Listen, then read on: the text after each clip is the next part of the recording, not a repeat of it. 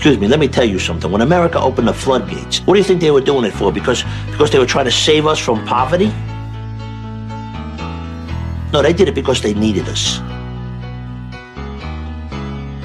They needed us to build their cities and dig their subways and to make them richer. The Carnegies and the Rockefellers, they needed worker bees, and there we were. But some of us didn't want to swarm around their hive and lose who we were, but we had the balls to take what we wanted. You been listening to me? You're born to this shit. You are what you are. We're in a situation where everybody involved knows the stakes. And if you're going to accept those stakes, you got to do certain things. Soldiers. We follow codes, orders. All due respect, you got no fucking idea what it's like to be number one. This is the course I've chosen. And those of you that are not with me on it, well, that makes me sad. And it'll be dealt with in time.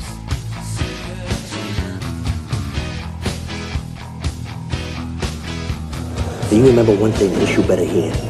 You want to talk about this old school bullshit about the rules? Well, here's a rule you might remember.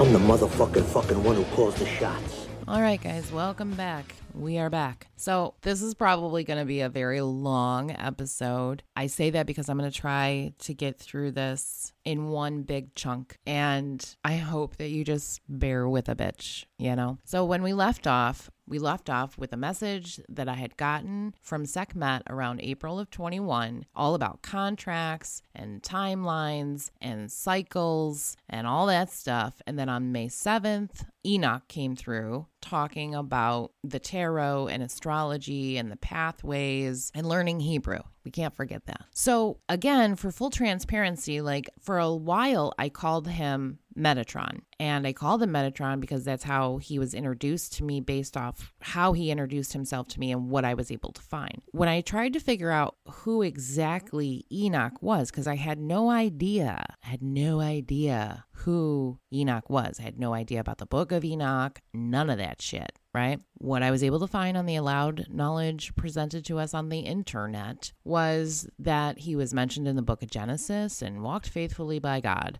And I, again, for like full transparency, never read the Bible, can't make it past the first sentence. And I'm not disrespecting the things that are in the Bible, but I will say innately, I don't believe that everything in the Bible is factual. I'll put it that way. But I do give a lot of respect to people who study the Bible and understand it and all of that. You know, bless you because I cannot. But again, full transparency, never read it. So that's what came up when we when we Googled, right? In Jewish and Hebrew texts, that's where he's recognized as Archangel Metatron. So that's when I was like, oh, okay, they're the same, they're the same person. And then upon further investigation, you know, Enoch is the fourth grandson, I believe. I believe. Okay, like don't don't come at me if I'm wrong on the the generational line, but fourth grandson of Adam and is Noah's great grandfather. So I'm like, hmm, okay, so there's some lineage going on here. And that's when I found out that there's the book of Enoch, which at that point never read, never heard of, none of that. And upon looking into that, that's when I realized that um, the book of Enoch was a book that Enoch was advised to write by God, and God promised him that once it was complete, he would make sure it would survive the floods to make it into the hands of Noah. And in that investigation is when I realized his importance and the timing of him coming through because in some religions, he's celebrated on July 26th.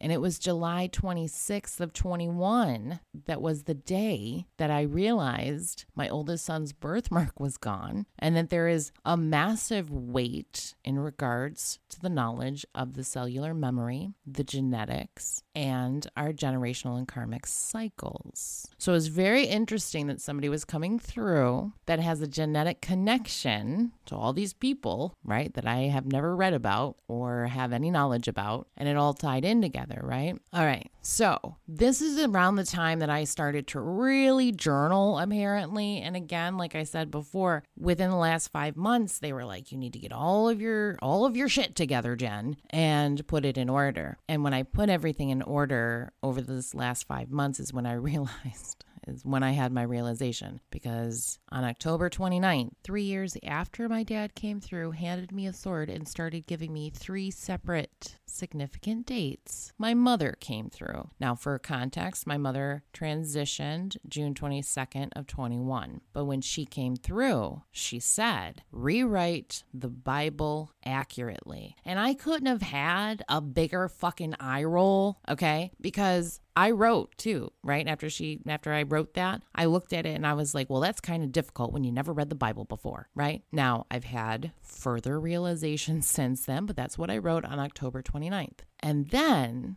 on November 8th, the other fucking date, I automatic wrote something that I titled The Soul's Evolution Explained. Now, I don't know how you guys feel about this. A lot of times when I read their messages through automatic writing and their wording, it's very dry. It can be very dry. It can be very hard to understand. But I am going to go through this based off what they said and explain the evolution of a soul. Some of this, for full transparency, was reworded in a context that was easier to digest. Okay. But I'll be transparent on what was my little add ins versus what they exactly said. And when I say they, I am referring to Sekhmet and to Enoch. For a hot minute, they came in pairs. Okay. This is what they said. At one point in all time and space, within endless time, the one decided it wanted to experience itself. In order to do so, it had to experience outside of itself. In order to do that, it had to create. In order to experience and create, it had to fraction, and in parentheses, I put separate itself from itself. And then I wrote my own thoughts, which were, for the record, I don't know when that happened or why that happened, right? Because we don't know. We don't know the exact moment in time when that actually occurred. And then they went on and said, This was the creation of souls. There is a difference, side note, there is a difference between a soul and a spirit, and we'll get there. Some of you might be familiar with this, but we'll get there. So she goes on because even though Enoch is here, right, when I'm channeling all of this, it did not come through Enoch's voice. It came through Sekhmet's. So she goes on and says, again, more often than not, you are conditioned and taught to believe that to be a soul means you are automatically human, mind, body, and spirit. That was the first time, for the record, too, that mind, body, and spirit became a thing because I say it that way repetitively now because I understand it. Anyway, she goes on and says, that is simply not the case. She's so blunt. Okay. So she says that thought process implies that a soul is not subject to the evolution process, but everything you know of says all things, whether micro scale or macro scale, within the cosmic universal system will change, grow, and evolve with time. Why is that any different from a soul? It's not. She goes on and says the phases or evolution process of a soul's journey is designed for you,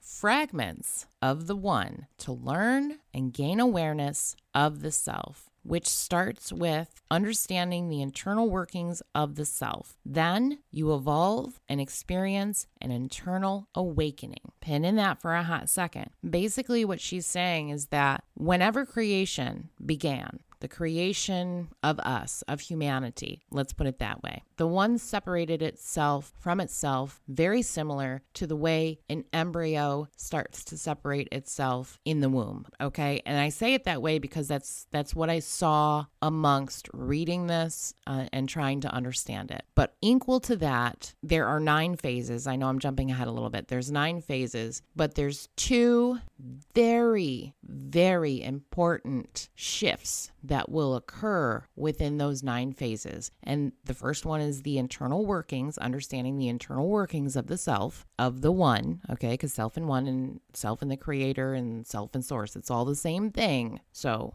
The first very big shift is learning the internal workings of the self. The second is the internal awakening of the self. Okay, so she goes on and says, Your first phase as a soul going through the evolution journey begins with polarization of beingness. And believe me, I didn't know what the fuck polarization of beingness was. Okay. I was like, what the fuck does that mean? It's pretty simple, but it sounds very intricate. At least it did to me. She goes on and says, it is what some refer to as the first dimension where you experience beingness, separate from source, separate from the one, separate from the totality of self. During this phase, when you experience beingness, it's best understood as what you call elements or anything that would be comparable to what you understand elements to be within this universe. When I reread this, I side noted on the side because it reminded me of the Gospel of Thomas when Jesus said, Split a piece of wood, I'm there. Raise up a stone, and you will find me there. It is I who am the light that precedes over all. And again, coming from a bitch that's never read the Bible, but that's what it reminded me of. So she goes on and says, once the first phase is complete, you will evolve to the second phase where you experience awareness of beingness. So we got polarization of beingness and then we have awareness of beingness. And she said it was comparable to what we understand some plants and some animal life to be. Animals have an awareness, trees have an awareness. There are certain plants and there are certain animals that have an awareness to them. And that's what she's talking about. The lessons within the second phase of awareness of beingness grants you further evolution towards understanding the internal self and the world around you. Okay. Got it. She goes on and says that when that phase is complete, you will enter and evolve to the third phase where you experience creative consciousness and awareness of beingness as a mind, body, and spirit. So, again, there's a difference between a soul and a spirit, right? She says the lessons within this phase are lessons of creative choice. Of course, much more complex than the first two, but this phase allows experiences where a choice for a soul to consciously create are presented to them. She goes on and says when experiencing the third phase, a soul can choose to create in service to others, or they can choose the opposite to create in service to self. But the only way for the internal awakening of consciousness to occur is when a soul chooses to be in service to others. Now, she's not saying being a doormat, okay? Because it could be taken out of context. That's not what she's saying. She's saying that there's an awakening process that occurs. And if you're listening to this, like you're there,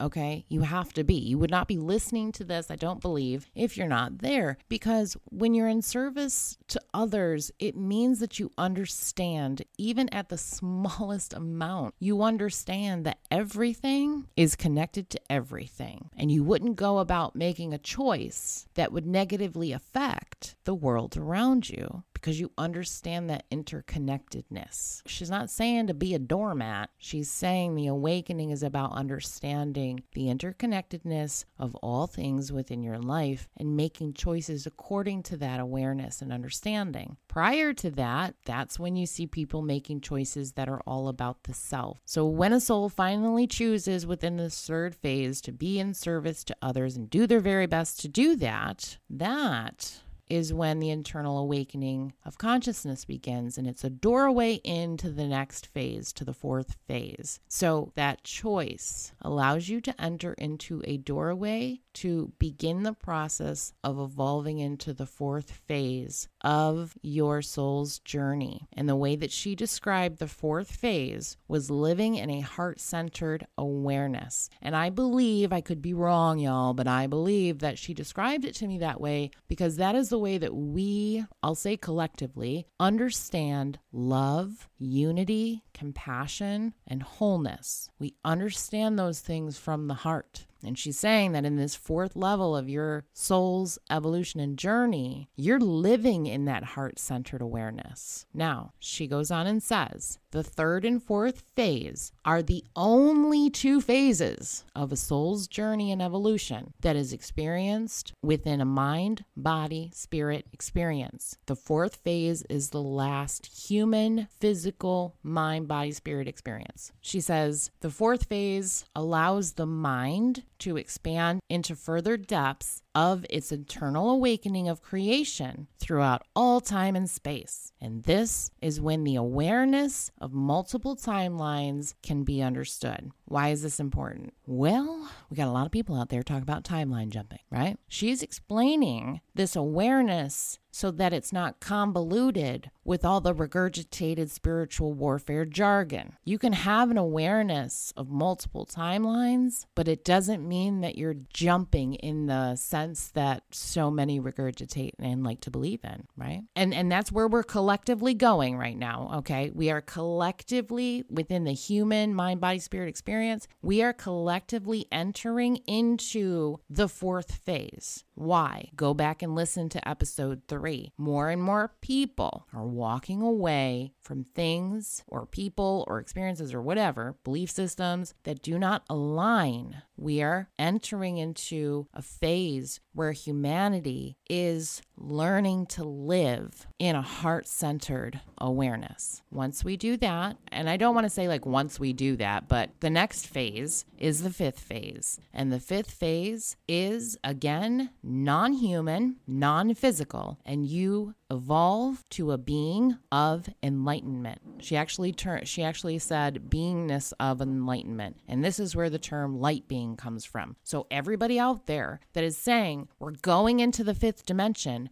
no the fuck we're not unless you're not physically here. You do not have a physical body when you are in the fifth stage of your soul's evolution and journey. She said, within this phase, the soul works to assist those who are going through the third and fourth phase. And the purpose of them doing this is so that they, in the fifth phase, learn to become master teachers. And the only way that they can do this is to remain linked with interaction and communication with those going through the third and fourth phase. And then she said, very comparable to what we know of or recognize as ascended masters and spirit guides and master teachers and all of that. Okay. Those are the light beings, the beingness of enlightenment. They assist us that's their job. Once that is graduated, a soul goes to the sixth phase. She said it consists of a much more complex but similar task oriented compared to the fifth. The sixth phase is designed so these souls have an ability to oversee and assist those in the fifth. She said you can refer to them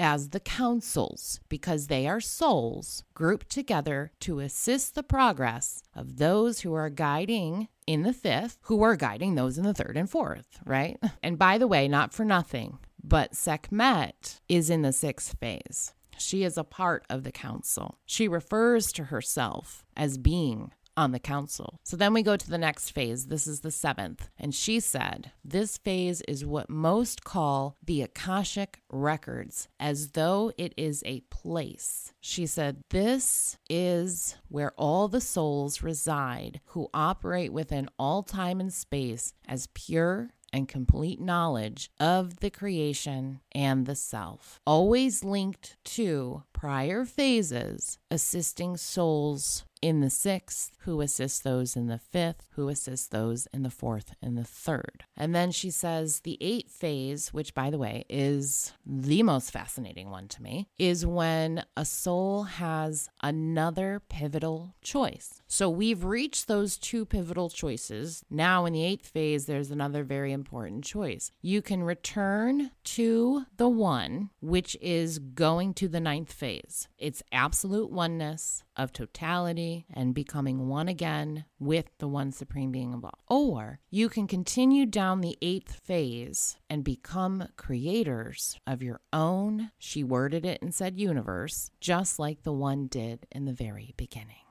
which, not for nothing, I don't believe in an outer space like up and beyond. And there's a reason for that. We'll get to that. But there are other planes of existence. And it would explain such a thing that maybe we incorrectly call multiverses. Okay. So that night, after she gives me all of this, I was greeted by my spirit guide. Um, I've talked about him before. What he told me went hand in hand with what she explained on a personal level, and it is what helped me understand things in greater depth in regards to the process of a soul's evolution. Now, what's really interesting about when I channeled this is that I wrote it through automatic writing and then I recorded it. And when I listened back to it, I actually shared it with with a few close friends of mine because I didn't even sound like myself. I had the same mannerisms, like vocal mannerisms, but it did not sound like me. So it was super super interesting to me. It was very weird. But this is what he said. Your first incarnation, apart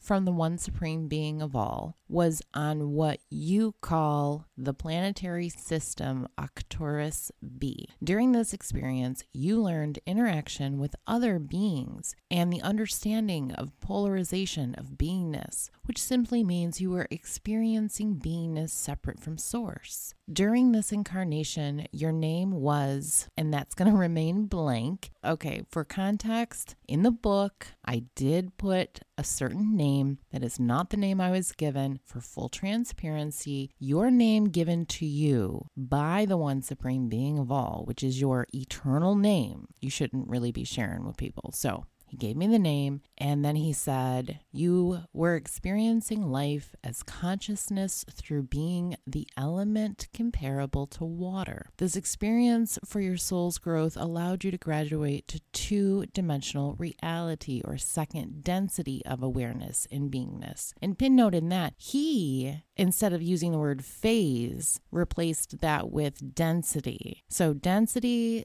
dimensional, and phase seem to be all interchangeable. Within this second incarnation, experiencing awareness and beingness, you were what you would refer to as a tree, very similar to the willow tree that you love so deeply today. The lessons within this experience of awareness and beingness took, quote, several years, end quote. After that evolution of your soul was when you were, quote, recruited by a higher vibrational being, by me, Orion. He goes on and says, My job is to, quote, protect and provide guidance, end quote, to your soul during the mind body spirit experience or third dimensional reality. The lessons acquired in the beginning of this quote recruitment were lessons of choice, the lessons of choosing to be of service to others versus service of self. Growing through those incarnations allowed you to have an internal awakening of consciousness. The internal awakening of consciousness you achieved then allowed you the opportunity and choice to polarize or split your soul into six fractions of higher consciousness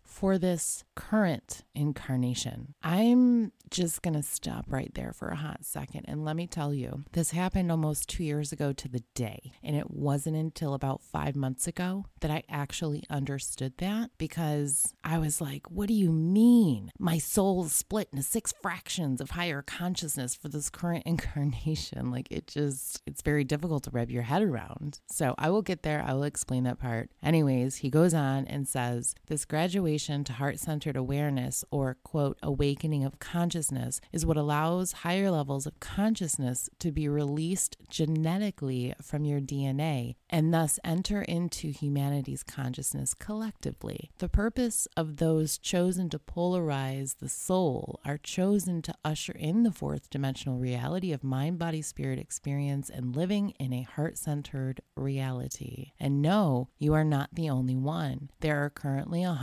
144 million recruited souls within this mind, body, spirit experience, all here with the purpose of helping others, quote, choose to be of service to others versus service to self to choose love over fear. Choosing this pathway is a major lesson for all of humanity in order to enter the fourth dimensional reality of the mind, body, spirit experience, living within a heart centered reality, bringing back perfect alignment with harmony and balance and cosmic universal order. I know that this is a lot to take in. It was a lot for me to take in. I didn't understand it. And like I said, I really didn't understand it until until about 5 months ago. But it was that time, 2 years ago when a massive, and I mean far beyond what I just talked about, a massive amount of information started to come in, and I had no idea what to do with any of it, you know? So, okay. Now, Sekhmet and Enoch came in on the 8th of November. On the 11th of November, three days later, there was a lunar eclipse in Taurus. I had no idea why I wrote down that it was a lunar eclipse in Taurus. I am not an astrology person, but it was on the 11th of November of 21 when Sekhmet only came through and said, Combine all your previous channelings. It's one big message. So I started to do that, you know, and that is something that is I'm going to say at this time it's partially in Raised by Spirit because she came through again five months ago and advised me to do the same thing in conjunction with all of the dreams. So maybe I misunderstood it. Okay, so that happened. So then on the 23rd of November, 2021, I had this vision, y'all. I had this vision. It is not right by any means for me to sit here and claim that I have had these prophecies in the manner that no one else has. Like I've gotten messages upon messages from people, you know, not even since I just started putting this out, but many people out there are having these these prophecies whether by dreams or by visions or however they come. And there's a difference between I'll say a false prophecy and we'll get to why I'm I'm distinguishing between the two, but there's a difference. I didn't know what to do with this when I got it. I know I keep saying that, but I really didn't know what to do with this cuz I'm like, why do I know? And why don't other people know? I'm not claiming anything except for what I've seen, and I know many of you have seen several similar things. So it says, I had the prophecy of April 8th, 2024, being the end date of the seven year tribulation. The vision included Cape Cod, Massachusetts, and Connecticut with markings in the sky. Further research was validated by the same astrology that was used by the three wise men who prophesied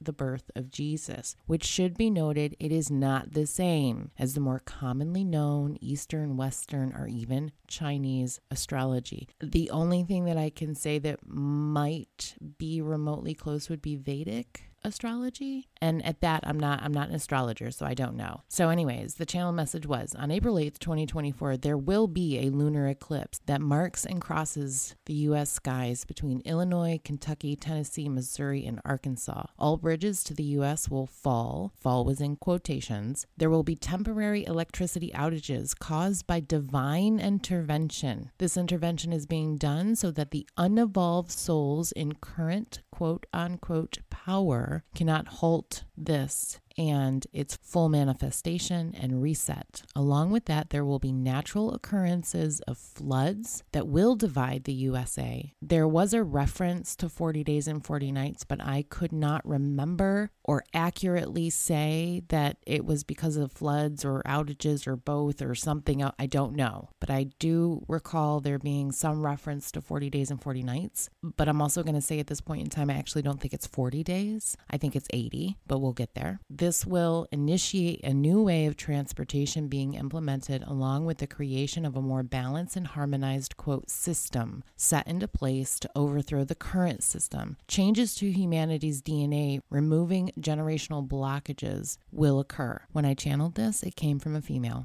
At the time of channeling it, I did not know the female, but I do know who it is. We're, we're going to get to who it is, so sit tight. Anyway, so I wrote that down and read it back and didn't really know what to do with it. But that night, I had a dream, and the only thing that I remember in the dream was that I was building a highway in the middle of the desert and it looked like it was Egypt. That was it. Now, I woke up the next day and I'm like, it was irking me. Like, I wanted to see if there was any significance or a connection to a highway being built in the middle of the desert in Egypt. Turns out there was. It was called the King's Highway. And if you're not familiar with this, if you are, wonderful. You might have more information on it than I do. But if you're not familiar with this, it was a highway that was built in Egypt and it's called the King's Highway. It's an ancient road that runs east of the Dead Sea and the Jordan Valley. It's directly connected to Jesus and John John the Baptist. John the Baptist was Jesus's older cousin, and he, was the one that helped initiate Jesus's ministry, baptizing him in the Jordan River. The highway is mentioned in the Bible in several places, including Numbers 20 colon 17, 21, 22, and Deuteronomy 2 colon 27. That was something that I got on the internet. I have not read those verses. I am not familiar with those verses. That's what I wrote down when I was trying to figure out what this highway in Egypt was all about. Now, amongst that, it says that Moses was known as having requested permission to use this highway for passing through the territory of the Edomites. So that's fine, right? So I wrote that, figured out where the highway was about. Okay, like I didn't do anything with any of that. Then, two days later, on the 25th, I had a dream that I was pregnant. I had a sonogram, and when I woke up, I heard in a voice that that that can never be duplicated. This is the heartbeat of my creation.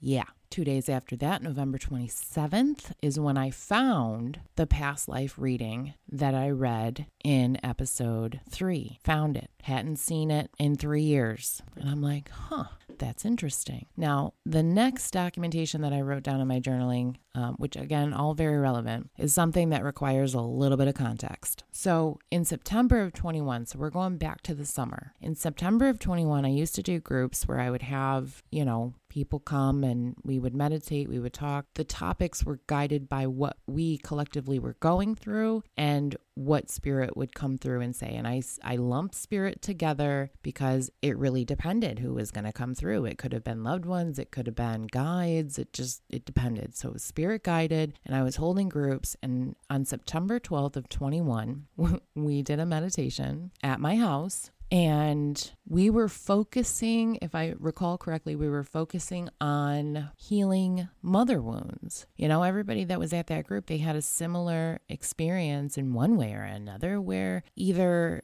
a mother was there and maybe a little overbearing, or maybe a mother wasn't there at all, or she was and she was neglectful, or there was some something, some wound that was experienced on the child end of receiving. Okay, so we did a meditation, and I never would meditate in a group setting. In fact, when I talked about you know going to the group meditation with a friend of mine when I got introduced to all the past lives and stuff, like that's about the gist of my meditation. It's just not something that I do, and maybe I should. I don't know. It's just I don't do it. So when I would lead groups, I would guide them through the meditation, but I would not meditate myself. But I would see things that maybe they were experiencing that they need that that spirit needed me to address when we went through and we discussed it. And the whole purpose of even doing that throughout any group so that, you know, the people could understand why they're receiving it and whatever they were receiving it so that they can take that and use that and feed themselves becoming becoming spiritually self sustainable. That was always the goal, no matter what I was doing. And when everybody was in meditation,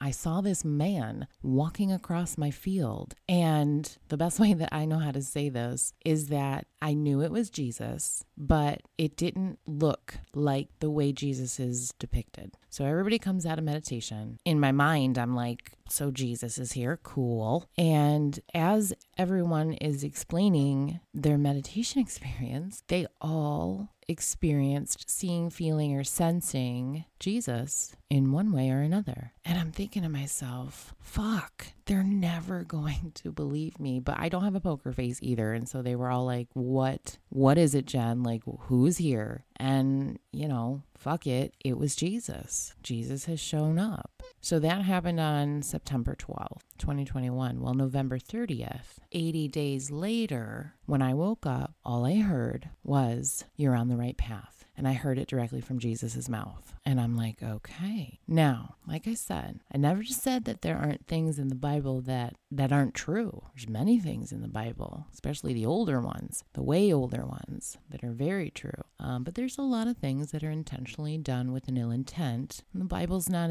not an exception to that. But the next day, the next night, I should say, I believe it was the next night, because on December 1st, I had this dream, and this is where to me, it starts to get real interesting. So I'm going to tell you the dream exactly the way that I wrote it down. I dreamt of two men. One had light red hair and the other had dark hair. We were in some type of school setting, but I kept begging them to take me to Jerusalem, and neither one of them would agree. I started yelling at them and telling them, No, you don't understand. I have the map and I know where the gold is. Take me to Jerusalem. They ended up both laughing at me, and I yelled louder, No, I know where the gold is. There is still remnants of the gold there. And then I showed them the map that was in my hand where it connected Jerusalem and Iran. Now, side note in that, I, I have one specialty, literally, guys. I have one specialty. I have one fucking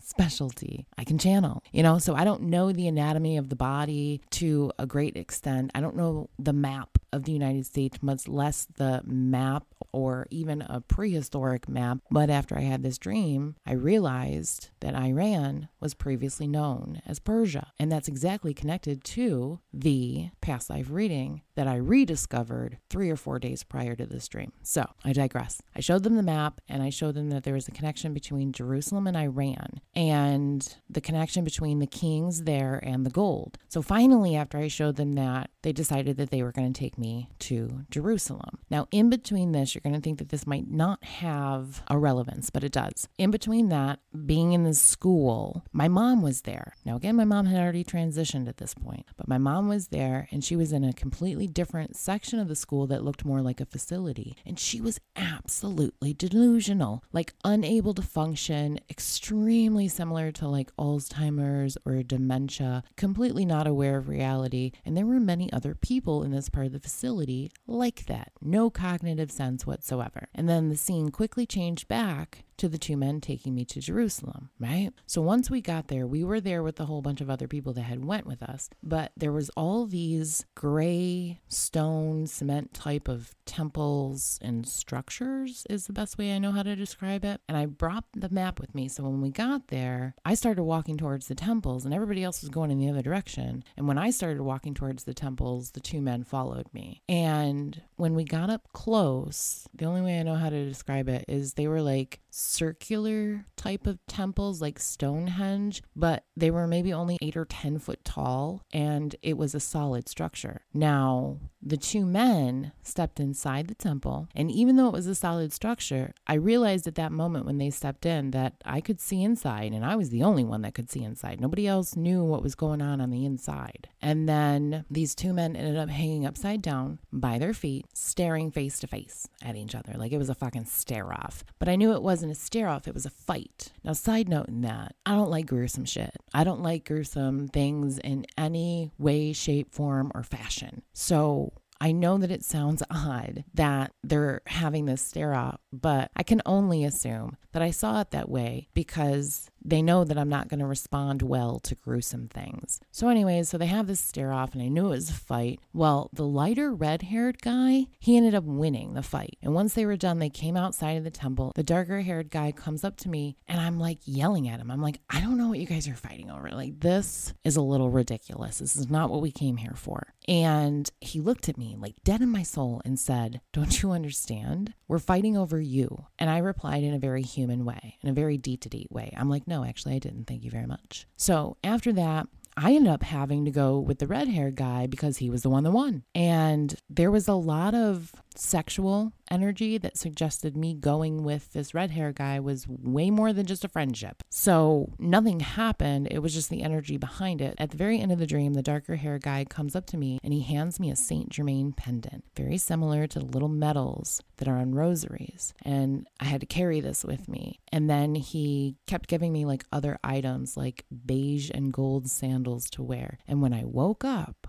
I heard David and Goliath.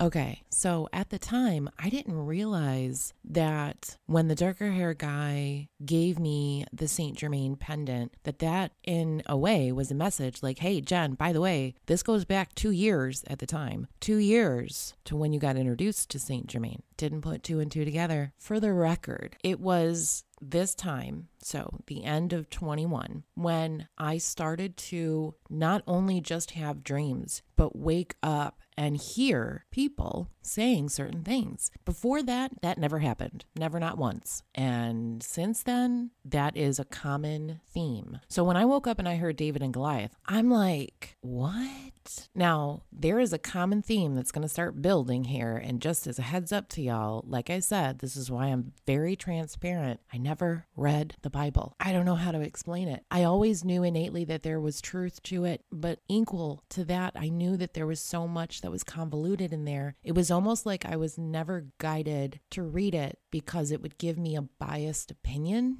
Possibly that's just a thought, but there is a common theme that's building that you're going to see that a lot of things started to be biblically related. So I didn't know about who David and Goliath was. I knew the basis of it. You know, David killed the giant. That that's what I knew. I didn't understand the weight and importance of that story, okay? So before we get into that, 7 days later on December 7th, I channeled the following message via automatic writing. And it's said, the practice and belief during the years leading up to and after King Solomon, King David, Jesus, Magdalene, etc., where they were only allowed to have intercourse at certain times of the year, was due to the fact that they believed in practice this was the prime time for a king soul to enter into the mind body spirit experience and for the holy bloodline to continue with the enlightened ones. After hearing about David and Goliath and looking into that story, I notated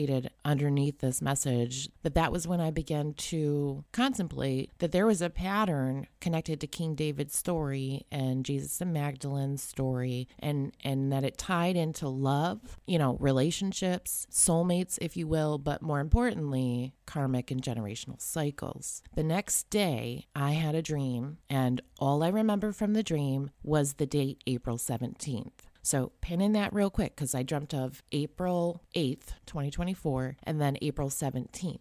No year was associated to the April 17th date. Now, before I get into what I heard when I woke up, I'm going to give you a disclaimer. And this is why I say, like, I'm sharing the information because I know in my soul that it's important. And I know that there's many of you out there that have other pieces that are equal in value. And I know that because I found some of you that I'll be referencing soon. And I know that because some of you have reached out to me with your own experiences. But I'm not saying by any means that April 8th is the day. I know that it's an it's an important day because that's what was in the channeled message. But as you can tell thus far, that our concept of time and their concept of time in relation to when things happen. I mean, even if you've ever gotten readings or sessions before with me, you know, time is a construct and it's not something that higher dimensional beings and souls, it's not something that they're bound to. So I'm in no way saying that April 8th is like significant in a way where you might see things happening. I don't know. I really don't know. It could be, it could not be. I'm not sure. But okay, so December 8th. So again, I'm getting all of the dates that my dad gave me two years prior. So December 8th, I dreamt of the date April 17th. And I wasn't going to say this, but apparently they're telling me that it's important. The only other part of that dream that I remember is that four women died. And I don't remember who the women were. I feel like I knew who they were by mutual friendships, but there's that was it. April 17th and four women died. But when I woke up, this is what I heard. Anything holy is concealed. This was done as an attempt to destroy the holy bloodline and lineage. Being righteous is about rebelling against anything that goes against the cosmic universal laws of balance and harmony. Look up Psalm 55. Yep, you heard that right, but I really did have to look up Psalm 55. I had no idea that Psalm 55 was connected to King David, that was connected to David and Goliath, that was connected to everything going forward. I had no idea. Again, if you have more understanding and knowledge of this, I'm not saying what I notated and looked up is end all be all, but I am sharing what I felt was important upon research after receiving messages. So I wrote the following Upon my research, it looked as though this is why we are taught things like Jesus was poor when he wasn't, because he wasn't. He was in a royal bloodline. Or equally, David committed adultery when he didn't. Jesus was born into a royal family, or at the very least, a well established family, known with a high status. King David did not commit adultery because there was a law passed that stated every soldier that went to war had to divorce their wives prior to deployment. This law was made because if they didn't divorce their wives, when the men went off to war and they died, then their wife would be widowed forever. They would not be able to remarry and they would not be able to have any more children. And that law was implemented by King David. Why? He was the king. So he was like, this is what's going to happen. Again, I'm not educated, or I wasn't educated at the time, in regards to the lineage of all of this. Psalm 55 is a prayer for God to help King David, the second king of Israel. It is known as the prayer of an afflicted man. It is also believed to have been written during the time of rebellion against him. Now, notice the word rebellion because that was the word that they mentioned to me when I woke up. So the psalm is divided into three parts. Verse 1 through 8 is David's plea to God to help against his enemies. Verses 9 through 15 is David's cry over the betrayal of a close friend, who his close friend was originally the counselor for him, and he was the one that betrayed David. And verses 16 through 23 is David's trust in God's protection and justice. The psalm begins with David's plea to God to hear his prayer and not ignore his plea. He expresses his distress over the threats of his enemies, which have brought suffering upon him. In verses 4 through 5, he describes the anguish he feels in his heart and the fear and trembling that has troubled him. He then expresses his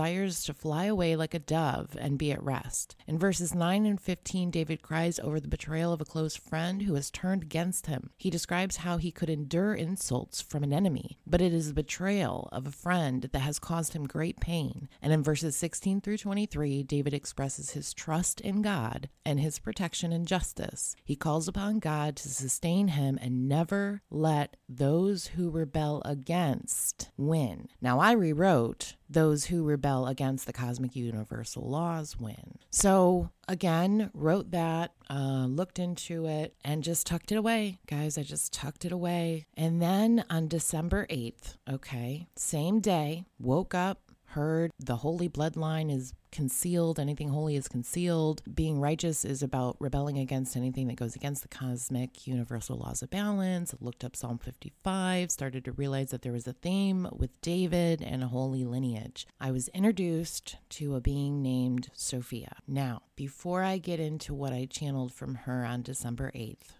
let me just explain. I did not know who Sophia was, and there wasn't anything, and I don't think there is at this time, anything out there that really holds any truth to her. I could be wrong. I just haven't found it. So I'm going to skip ahead and I'm going to explain who Sophia is. And then I'm going to tell you what I channeled on December 8th. There are some things out there that suggest that Sophia was Jesus's twin. There are some references out there that she's an archon. And an archon is another descriptive word that is suggestive of a demon. There's really a bunch of different things out there. Now, Sophia, the word, word, and this is really, really important going forward. The word is something that has evolved throughout time, but its original root meaning is wisdom. And so it's intertwined into philosophy, but that's what Sophia means. Sophia means wisdom. Okay. I might be skipping ahead a little bit here, but for context, this is really, really important. When I asked who Sophia was, it was Enoch that came through and said, She is the soul that has graduated to the eighth phase of her soul's evolution, not her spirit, her soul's evolution. And she is the creator of this universe. Okay. Now, the Most High, the one supreme being of all, is always going to be at the tippy motherfucking top. But again, she's gone through this evolution of her soul where she could have returned to totality, returned to the Most High, or she had that choice where she could be a creator. She had all of these awakenings. She understood the self. She understood the Most High. She wanted to create her own universe. And so she was granted that. Now, this is what I channeled December 8th, 2021. More than 225 million years ago, pre karma, Sophia loved her creation and the souls growing through and evolving in her universe so much that she too wanted to experience it. At the time, the one supreme being of all, and Sophia, agreed and allowed fragments of Sophia's higher self to descend into the third dimensional experience, the mind body spirit experience within her creation. Okay, so within this plane of existence, because they were all fragments of Sophia, they were made in her image, made perfect, whole, and complete. However, as always, there were cosmic universal laws that were to be followed to maintain the balance and harmony within. One of them was never to interfere with the process of organic evolution, which was and is a soul's journey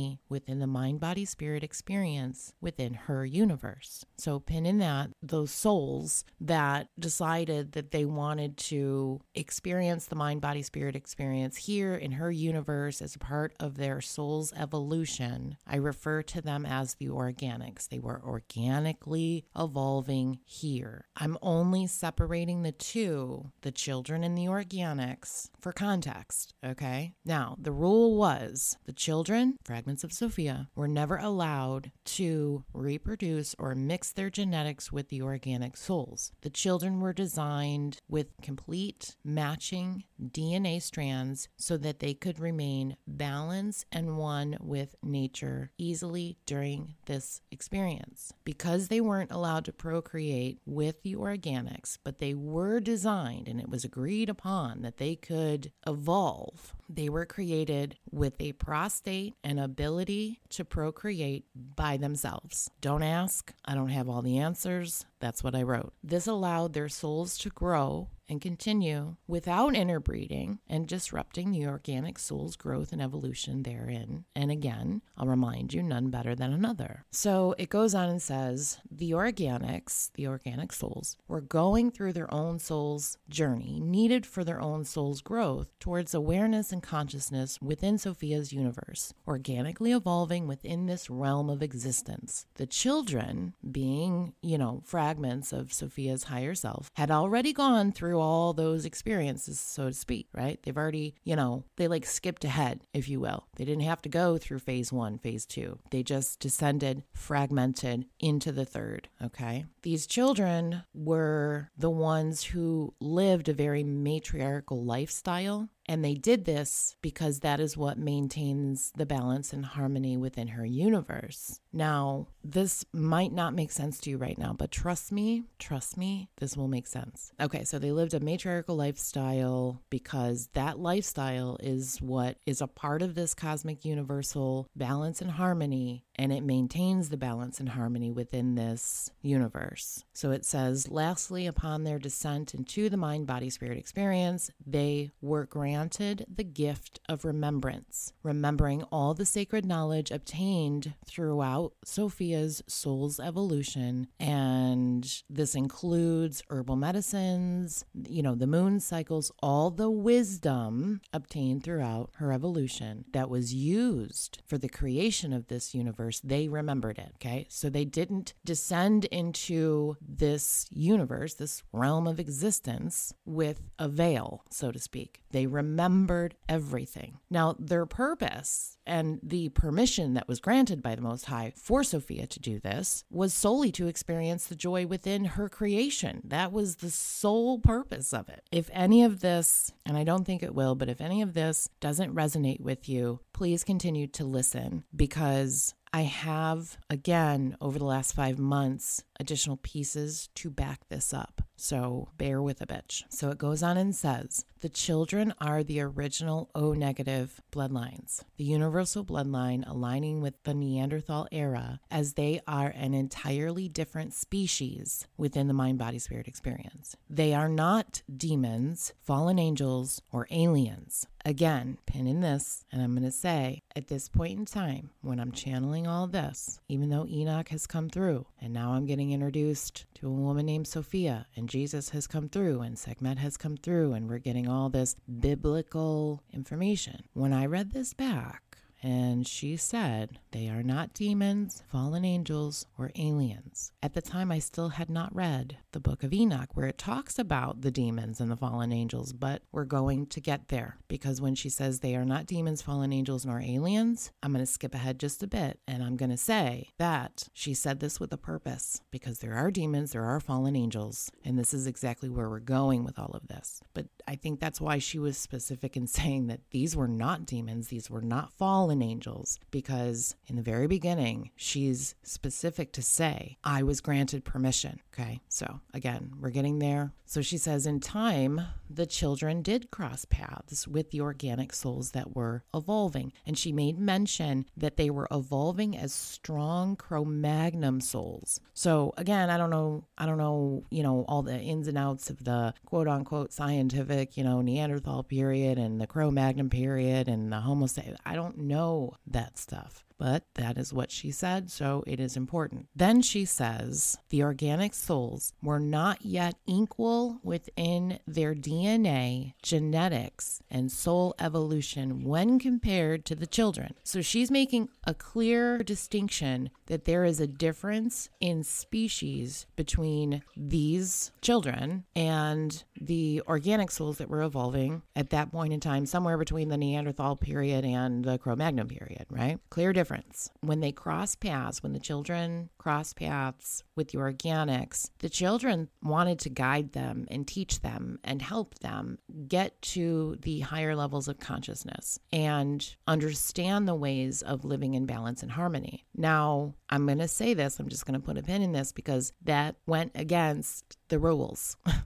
it went against the rules because in the book of Enoch, and again, I'm sorry if I'm skipping ahead, but in the book of Enoch, uh, the Most High says to Enoch, you know, that is what men are seeking to learn. So again, whole whole point of coming here is to grow and evolve, right? Well, when the children stepped in and they wanted to help teach and guide, to me, in my own words, I would say, well, that's blurring the lines a little bit, right? So she goes on and she says, the ancient tribes that you know of today were led by these children because they were equally known as the first shamans who taught of dream interpretation and herbal medicines and how to cure diseases and the understanding of the moon cycles and all of that stuff, right? These children thought teaching the organics would help guide them through their own soul's evolution and journey. And then it says, unfortunately, this went against the cosmic universal laws that were set into place by the one supreme being of all to maintain balance and harmony. Then she said, the last part of this channeled message from Sophia, she said, it was at this time, 430,000 years ago, when the one supreme being of all created the council and the birth of karma was inserted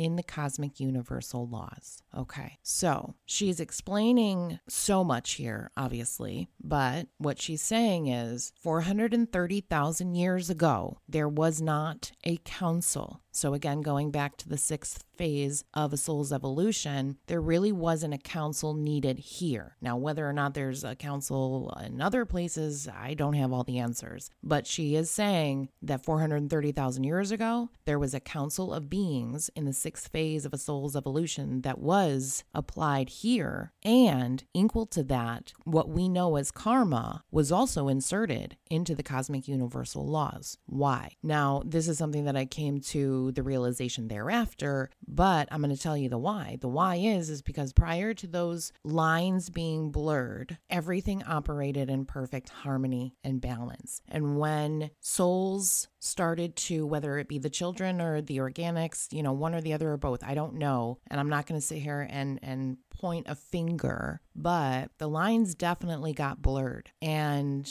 blurring those lines made it so that, in the simplest of ways of understanding this, humanity and mankind, we started to go against the laws, which created an imbalance. Because again, karma's job, as we know it, is to restore things back to balance. So karma was inserted within the laws that we're all governed by at this point. That was done and inserted 430,000 years ago because of what she just explained. After I got done channeling that, I made a notation because I was reminded of what Sekhmet said back in April of 21. So, eight months prior, Sekhmet said it was during this shift. We didn't know at that point in time in April, we didn't know what shift she was talking about, but she said it was during this shift a group of souls who supported a patriarchal way of life collectively and intentionally kept what once was common knowledge, a secret, and formulated a plan to use that now referred to as secret knowledge to harness as much energy as possible from the human life force within the collective mind body spirit experience. You call this the fall of man and skewed religious texts with intentionally rearranged incorrect timelines. Throughout time, this knowledge that has been hidden has been used to obtain excessive amounts of humanity's energy through the emotions.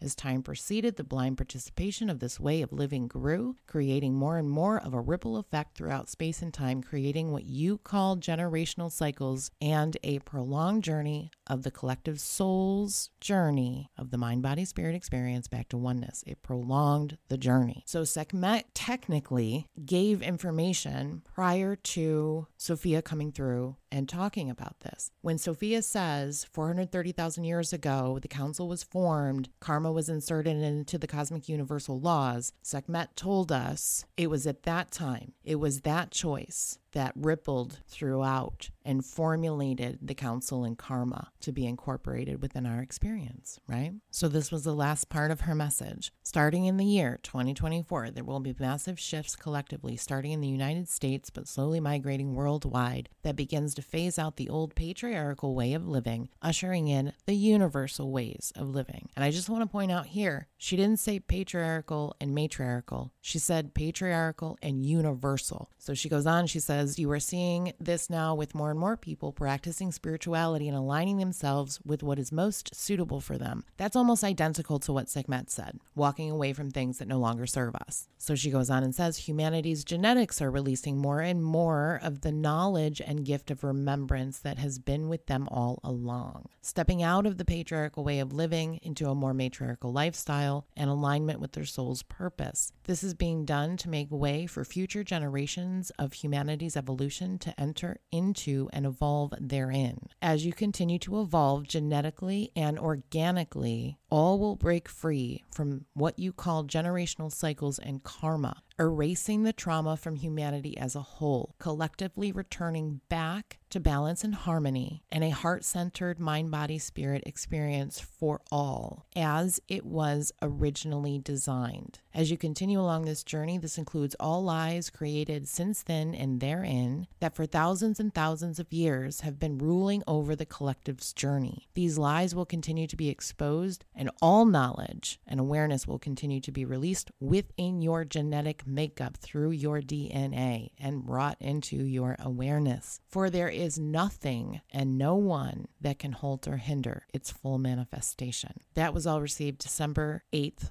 2021. I know that this is a long one, guys, and I know that there's a lot of pretty deep information in this episode. We have, in the course of two years at this point, well, technically it's longer than that, but you know, I begin this journey of my life without any of this knowledge, always knowing who my guide is. Now, according to how they explained the evolution of a soul and the titles therein, you know, always being guided by somebody who, per their description, would be in the fifth phase of their soul's evolution as a guide, right? A light being, a guide. Now, according to my guide, when he advised me that, you know, this was your journey and this is your purpose and all the stuff that he said earlier, it seems as though I entered this mind body spirit experience already living in a heart centered awareness. So, what that implies for others is that there are many others out there that have already entered into this incarnation, already having made that choice and living in that fourth phase of their own soul's evolution.